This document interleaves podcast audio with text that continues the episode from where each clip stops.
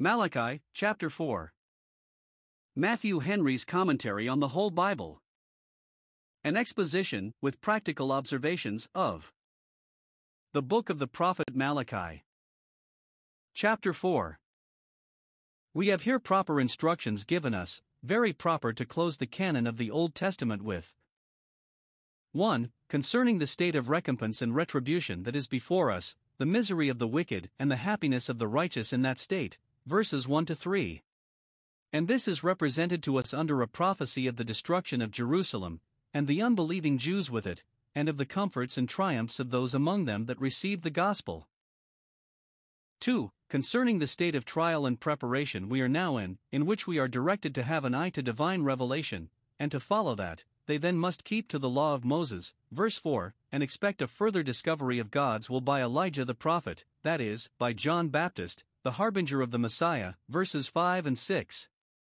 The last chapter of the New Testament is much to the same purport, setting before us heaven and hell in the other world, and obliging us to adhere to the Word of God in this world. Malachi 4 verses 1 to 3. The great and terrible day of the Lord is here prophesied of. This, like the pillar of cloud and fire, shall have a dark side turned towards the Egyptians that fight against God, and a bright side towards the faithful Israelites that follow him. The day cometh, that is, the Lord cometh, the day of the Lord, and it has reference both to the first and to the second coming of Jesus Christ. The day of both was fixed, and should answer the character here given of it. 1. In both Christ is a consuming fire to those that rebel against him. The day of his coming shall burn as an oven, it shall be a day of wrath, of fiery indignation. This was foretold concerning the Messiah, Psalm 21 verse 9 Thy hand shall find out all thy enemies, and shall make them as a fiery oven in the time of thy anger. It will be a day of terror and destruction like the burning of a city, or rather of a wood, the trees whereof are withered and dried, for to that the allusion seems to be, as Isaiah 10 verses 17 and 18 The light of Israel shall be for a fire, and his holy one for a flame, and it shall consume the glory of his forest and of his fruitful field. Now observe here. 1. Who shall be fuel to this fire all the proud in heart, whose words have been stout against God, and their necks stiff and unapt to yield to the yoke of his commandments, all those that in the pride of their countenances will not seek after God, nor submit to the grace and government of Jesus Christ, all that proudly say they will not have Christ to reign over them, and all those that do wickedly in their affections and conversations, that wilfully persist in sin, in contempt of and contradiction to the law of God, they are such as do wickedly against the covenant, as another prophet had lately expressed it, Daniel 11 verse 32. God, that has perfect knowledge of everyone's character, knows who are the proud, and of everyone's actions, knows who they are that do wickedly, and they shall be as stubble to this fire, they shall be consumed by it, easily consumed, utterly consumed, and it is wholly owing to themselves that they shall be so, for they make themselves stubble, that is, combustible matter, to this fire. If they were not stubble, it would not burn them, for the fire will be to every man according as he and his works are found. If they be wood, hay, and stubble, they will be consumed, but if they be gold, silver, and precious stones, they will abide the fire and be purified by it. 1 Corinthians 3 verses 13 to 15. Those that by their unbelief oppose Christ thereby set themselves as briars and thorns before a devouring fire. Isaiah 27 verses 4 and 5. 2. What shall be the force and what the fruit of this fire? The day that cometh shall burn them up, shall both terrify and ruin them, and shall leave them neither root nor branch, neither son nor nephew. So the Chaldee paraphrase neither they nor their posterity shall be spared, they shall be wholly extirpated and cut off. Who knows the power of God's anger? The proud and those that do wickedly will not fear it, but they shall be made to feel it. Where are those now that called the proud happy, when thus they are made completely miserable, when there remains no branch of their happiness to be enjoyed for the present, nor any root of it out of which it might again spring up. Now this was fulfilled. 1. When Christ, in his doctrine, spoke terror and condemnation to the proud Pharisees and the other Jews that did wickedly, when he sent that fire on the earth which burnt up the chaff of the traditions of the elders and the corrupt glosses they had put upon the law of God.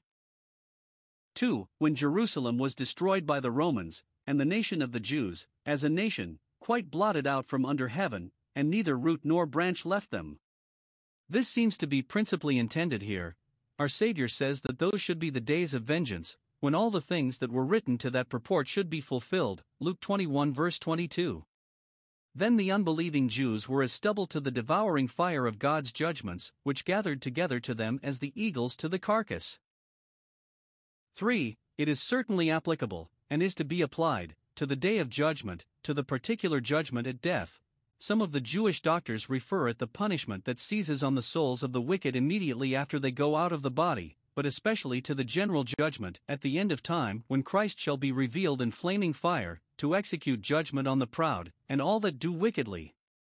The whole world shall then burn as an oven, and all the children of this world, that set their hearts upon it, and choose their portion in it, shall take their ruin with it, and the fire then kindled shall never be quenched. 2. In both Christ is a rejoicing light to those who serve him faithfully, to those who fear his name, and give him the glory due to it. Verse 2 Who stand in awe of that name of his which the wicked profane and trample upon. Here are mercy and comfort kept in store for all those who fear the Lord and think on his name. Observe 1. Whence this mercy and comfort shall flow to them, to you that fear my name shall the Sun of Righteousness arise, with healing in his wings.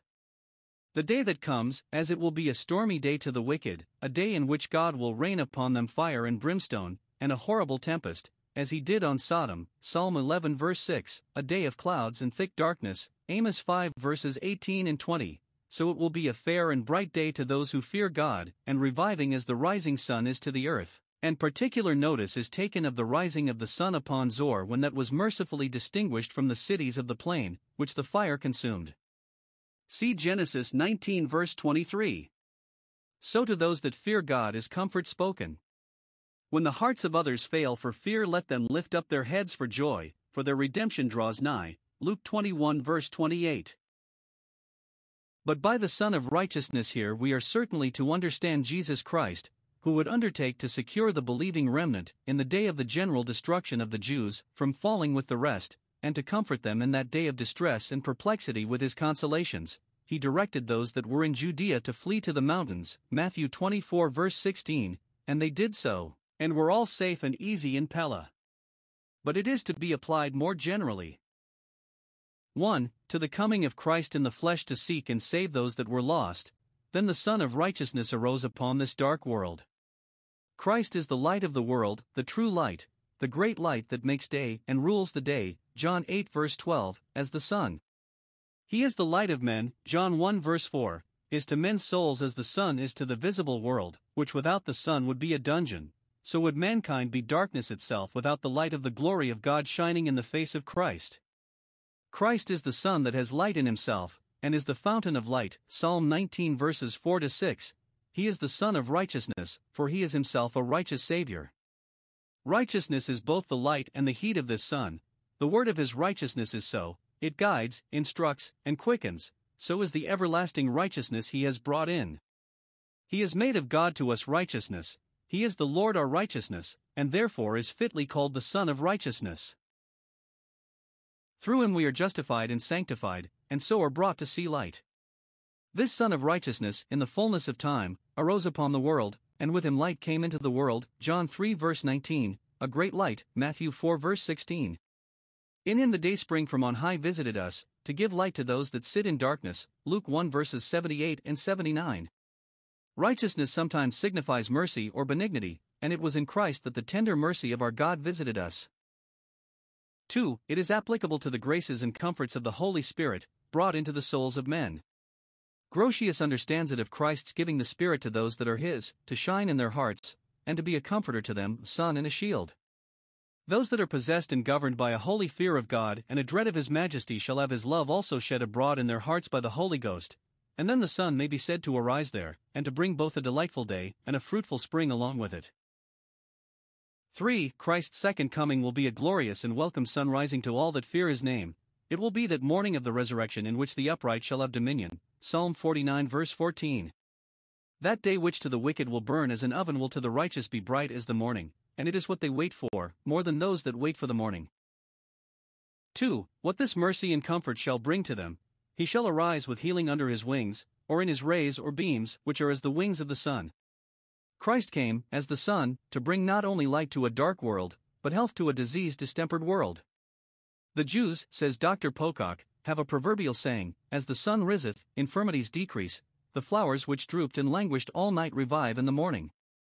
Christ came into the world to be the great physician, yeah, and the great medicine too, both the balm in Gilead and the physician there.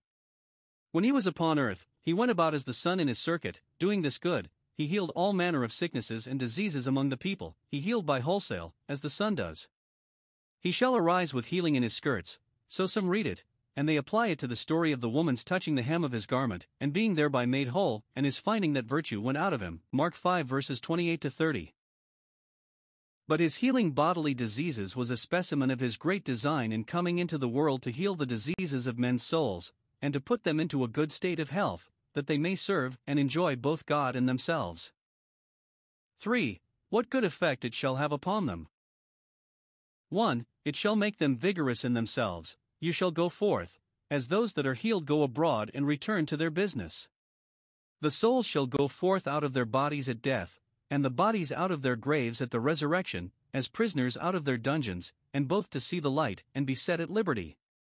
You shall go forth as plants out of the earth, when in the spring the sun returns. Some make it to mean the going forth of the Christians from Jerusalem, and the escape they thereby made from its destruction. And thus the souls on whom the Sun of Righteousness arises go forth out of the world, go forth out of Babylon, as those that are made free indeed. You shall likewise grow up, being restored to health and liberty, you shall increase in knowledge and grace and spiritual strength. The souls on which the Sun of Righteousness arises are growing up towards the perfect man, those that by the grace of God are made wise and good are by the same grace made wiser and better, and their path, like that of the rising sun, shines more and more to the perfect day. Proverbs 4 verse 18. Their growth is compared to that of the calves of the stall, which is a quick, strong, and useful growth. You shall grow up, not as the flower of the field, which is slender and weak, and of little use, and withers soon after it has grown up, but as the calves of the stall, that, as one of the rabbin expounds it, grow great in flesh and fatness, with which both God's altars and men's tables are replenished, so the growth of the saints, on whom the Sun of Righteousness arises, honors both God and man. Some read it, instead of you shall grow up, you shall move yourselves, or leap for joy, shall be as frolicsome as calves of the stall, when they are let loose in the open field. It denotes the joy of the saints, who rejoice in Christ Jesus, they shall even leap for joy, they are always caused to triumph. 2. It shall make them victorious over their enemies. Verse 3 You shall tread down the wicked. Time was when the wicked trod them down, said to their souls, Bow down, that we may go over. But the day will come when they shall tread down the wicked. The wicked, being made Christ's footstool, are made theirs also, Psalm 110 verse 1, and common worship before the feet of the church, Revelation 3 verse 9. The elder shall serve the younger. When believers by faith overcome the world, when they suppress their own corrupt appetites and passions, when the God of peace bruises Satan under their feet, then they tread down the wicked. When it came to the turn of the Christians to triumph over the Jews that had insulted over them, then this promise was fulfilled They shall be ashes under the soles of your feet, they shall not only be trodden down, but trodden to dirt. When the day that comes shall have burnt them up, they shall trample upon them as ashes. When the righteous shall rise to everlasting life, the wicked shall rise to everlasting contempt, and, though they shall not triumph over them, they shall triumph in that God whose justice is glorified in their destruction. The saints in glory are said to have power given them over the nations, to rule them with a rod of iron. Revelation 2 verses 26 and 27. This you shall do, in the day that I shall do this. Note, the saints' triumphs are all owing to God's victories, it is not they that do this, but God that does it for them, that says, Come set your feet on the necks of these kings. Some read it, in the day that I make, or shall make, the great day that I shall make remarkable, of which you will say with joy, This is the day which the Lord has made. The day of the destruction of Jerusalem is called the great and notable day of the Lord, Acts 2 verse 20, and our Saviour in foretelling that destruction made use of such expressions as, like these, might be applied likewise to the end of the world and the last judgment, for it was such a terrible revelation of the wrath of God from heaven, and caused such a scene of horror upon this earth, that it might fitly serve for a type of that glorious transaction, which will be an outlet to the days of time and an inlet to the days of eternity. By the accomplishment of these prophecies and the ruin of the Jewish nation, we should have our faith confirmed in the assurances Christ has given us concerning the dissolution of all things. Surely I come quickly, so says Christ, the Lord of hosts, to whom all power in heaven and earth is committed. Malachi 4 verses 4 to 6. This is doubtless intended for a solemn conclusion, not only of this prophecy, but of the canon of the Old Testament, and is a plain information that they were not to expect any more sayings nor writing by divine inspiration, any more of the dictates of the spirit of prophecy, till the beginning of the gospel of the Messiah, which sets aside the Apocrypha as no part of Holy Writ, and which therefore the Jews never received. Now that prophecy ceases, and is about to be sealed up, there are two things required of the people of God that live then. 1. They must keep up an obedient veneration for the law of Moses. Verse 4 Remember the law of Moses my servant, and observe to do according to it, even that law which I commanded unto him in Horeb, that fiery law which was intended for all Israel, with the statutes and judgments, not only the law of the Ten Commandments, but all the other appointments, ceremonial and judicial, then and there given. Observe here 1. The honorable mention that is made of Moses, the first writer of the Old Testament, in Malachi, the last writer. God by him calls him Moses my servant, for the righteous shall be had in everlasting remembrance.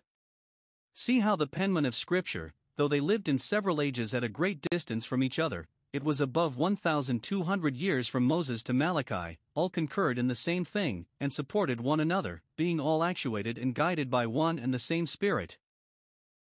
2. The honorable mention that is made of the law of Moses.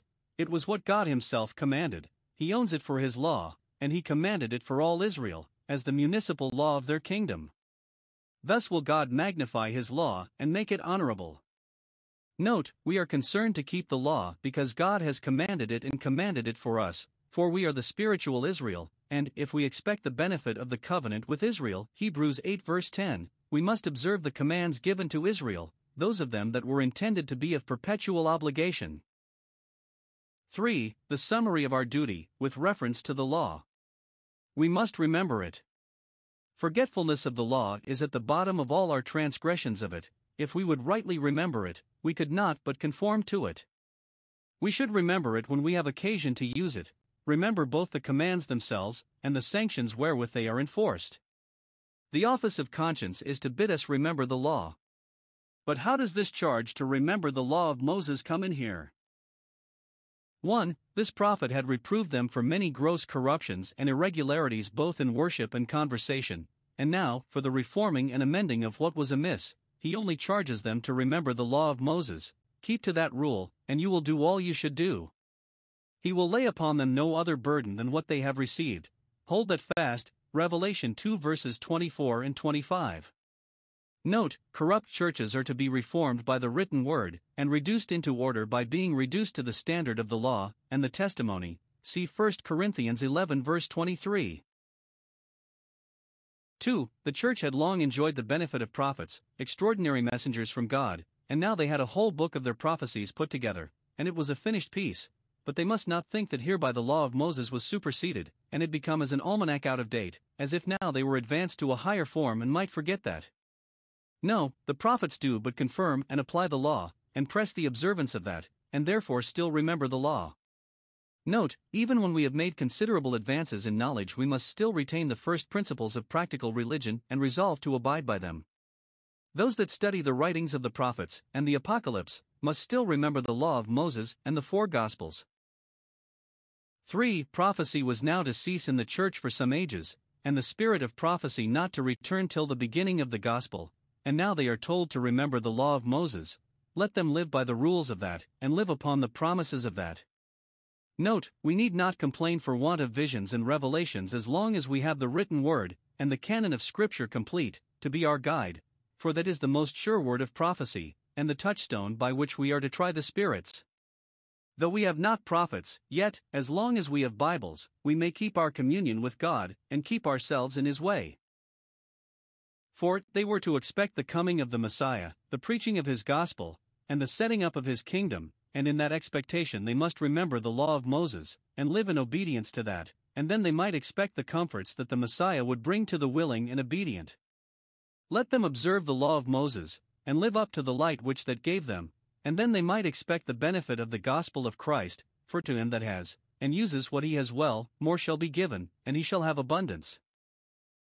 2. They must keep up a believing expectation of the gospel of Christ, and must look for the beginning of it in the appearing of Elijah the prophet. Verses 5 and 6 Behold, I send you Elijah the prophet. Though the spirit of prophecy cease for a time, and you will have only the law to consult, yet it shall revive again in one that shall be sent in the spirit and power of Elias. Luke 1 verse 17. The law and the prophets were until John, Luke 16 verse 16, they continued to be the only lights of the church till that morning star appeared. Note, as God never left himself without witness in the world, so neither in the church, but, as there was occasion, carried the light of divine revelation further and further to the perfect day. They had now Moses and the prophets, and might hear them, but God will go further, he will send them Elijah. Observe 1. Who this prophet is that shall be sent, it is Elijah. The Jewish doctors will have it to be the same Elijah that prophesied in Israel in the days of Ahab that he shall come again to be the forerunner of the Messiah, yet others of them say not the same person, but another of the same spirit. It should seem, those different sentiments they had when they asked John, Art thou Elias, or that prophet that should bear his name? John 1 verses 19 to 21. But we Christians know very well that John Baptist was the Elias that was to come, Matthew 17 verses 10 to 13, and very expressly, Matthew 11 verse 14, this is Elias that was to come, and verse 10, the same of whom it is written, Behold, I send my messenger, chapter 3 verse 1.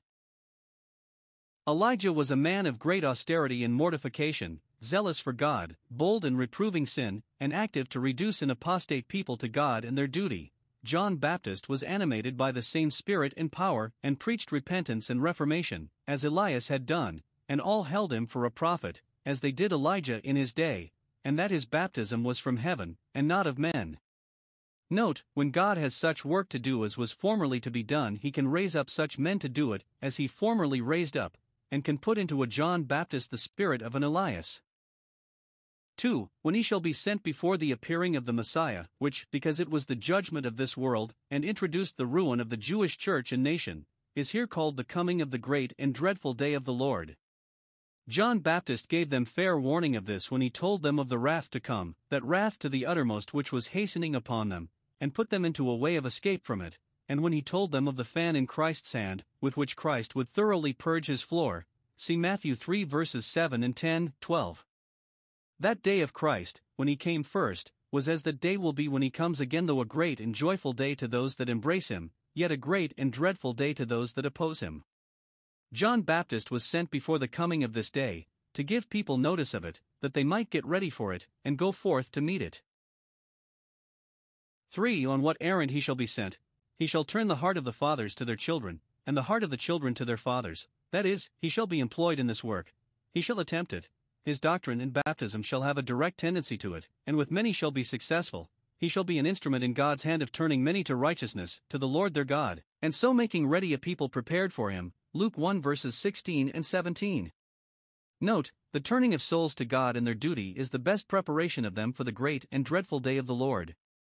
It is promised concerning John, 1. That he shall give a turn to things, shall make a bold stand against the strong torrent of sin and impiety which he found in full force among the children of his people, and beating down all before it. This is called his coming to restore all things, Matthew 17 verse 11, to set them to rights, that they may again go in the right channel. 2. That he shall preach a doctrine that shall reach men's hearts, and have an influence upon them, and work a change in them. God's word in his mouth shall be quick and powerful, and a discerner of the thoughts and intents of the heart. Many had their consciences awakened by his ministry who yet were not thoroughly wrought upon, such a spirit and power was there in it. 3. That he shall turn the hearts of the fathers with the children, and of the children with the fathers, for so some read it, to God and to their duty. He shall call upon young and old to repent, and shall not labor in vain, for many of the fathers that are going off, and many of the children that are growing up, shall be wrought upon by his ministry. For that thus he shall be an instrument to revive and confirm love and unity among relations, and shall bring them closer, and bind them faster to each other, by bringing and binding them all to their God. He shall prepare the way for that kingdom of heaven which will make all its faithful subjects of one heart and one soul, Acts 4 verse 32, which will be a kingdom of love, and will slay all enmities. For with what view he shall be sent on this errand, lest I come and smite the earth, that is, the land of Israel, the body of the Jewish nation, that were of the earth earthy, with a curse. They by their impiety and impenitence in it had laid themselves open to the curse of God, which is a separation to all evil. God was ready to smite them with that curse, to bring utter ruin upon them, to strike home, to strike dead, with the curse, but he will yet once more try them, whether they will repent and return, and so prevent it, and therefore he sends John Baptist to preach repentance to them, that their conversion might prevent their confusion. So unwilling is God that any should perish, so willing to have his anger turned away. The grace of our Lord Jesus Christ be with us all. Amen. The grace of our Lord Jesus Christ be with us all. Amen.